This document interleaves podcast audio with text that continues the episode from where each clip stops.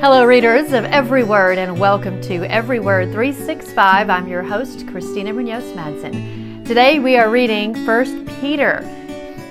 The author of the book of 1 Peter is, of course, the Apostle Peter. The book was likely written between AD 60 and 65. This is, of course, according to Got Questions. The purpose of the writing. First Peter is a letter from Peter to the believers who had been dispersed throughout the ancient world and were under intense persecution. If anyone understood persecution, it was Peter. He was beaten, threatened, punished, and jailed for preaching the word of God. He knew what it took to endure without bitterness, without losing hope, and in great faith living an obedient, victorious life. This knowledge of living hope in Jesus was the message, and Christ's example was the one to follow. And of course, that is from Got Questions, and I will include a link. I love the way our daily walk today calls First Peter a survival manual for the suffering saints. Just as James told us to consider it pure joy when we face trials, I love the way our daily walk today calls 1 Peter a survival manual for the suffering saints just as James told us to consider it pure joy when we face trials. Okay, it might sound crazy to say we're going to jump up and down and be joyful when horrible things happen. But sometimes the key is looking back. Like the old saying goes, hindsight is 2020. When I look back at the biggest trials in my life, I can now see what they taught me and the character building and maturity that I gained through them.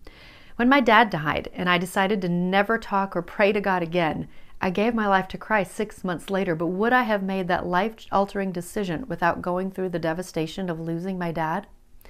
When we found out we couldn't have kids and went through years of infertility treatments, I actually gained a desire to become a mom.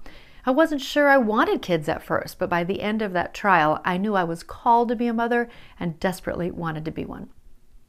When my friend Ann Presley was raped and murdered in her own home, I got to see her mom go through that devastation with extreme faith in Jesus, and it taught me that I wanted to have that kind of faith. And when I was publicly criticized in three newspaper articles for accusations that were untrue, I remember crying out, But I didn't do anything wrong.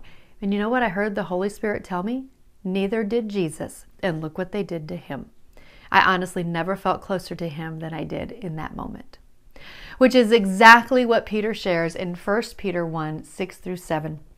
So be truly glad. There is wonderful joy ahead. Even though you must endure many trials for a little while, these trials will show that your faith is genuine. It is being tested as fire tests and purifies gold, though your faith is far more precious than mere gold. So when your faith remains strong and through many trials, it will bring you much praise and glory and honor on the day when Jesus Christ is revealed to the whole world. If that doesn't make you feel better about your trials in life, I don't know what will. I find that to be very encouraging. And two passages that I believe are great advice for all of us. So get rid of all evil behavior. Be done with all deceit, hypocrisy, jealousy, and all unkind speech. 1 Peter 2 1. Do any of us go through a day with only speaking kindly? I'm sure a lot of unkind speech comes out of all of our mouths.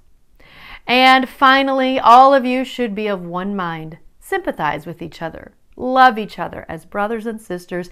Be tender hearted and keep a humble attitude. Don't repay evil for evil. Don't retaliate with insults when people insult you. Instead, pay them back with a blessing.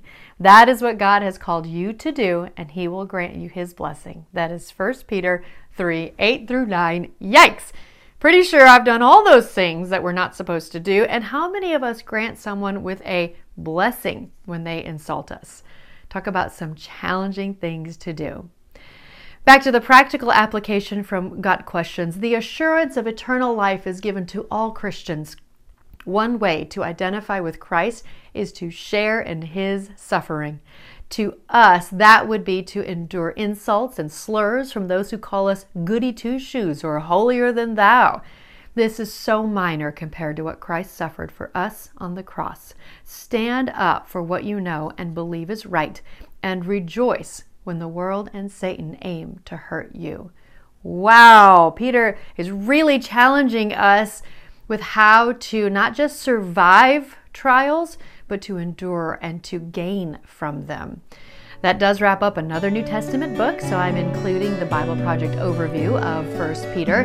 Tomorrow is 2 Peter. Are you loving these fast, short, insightful books as much as I am? I really do enjoy every bit of it and kind of want to just get deeper and read more because I get so excited.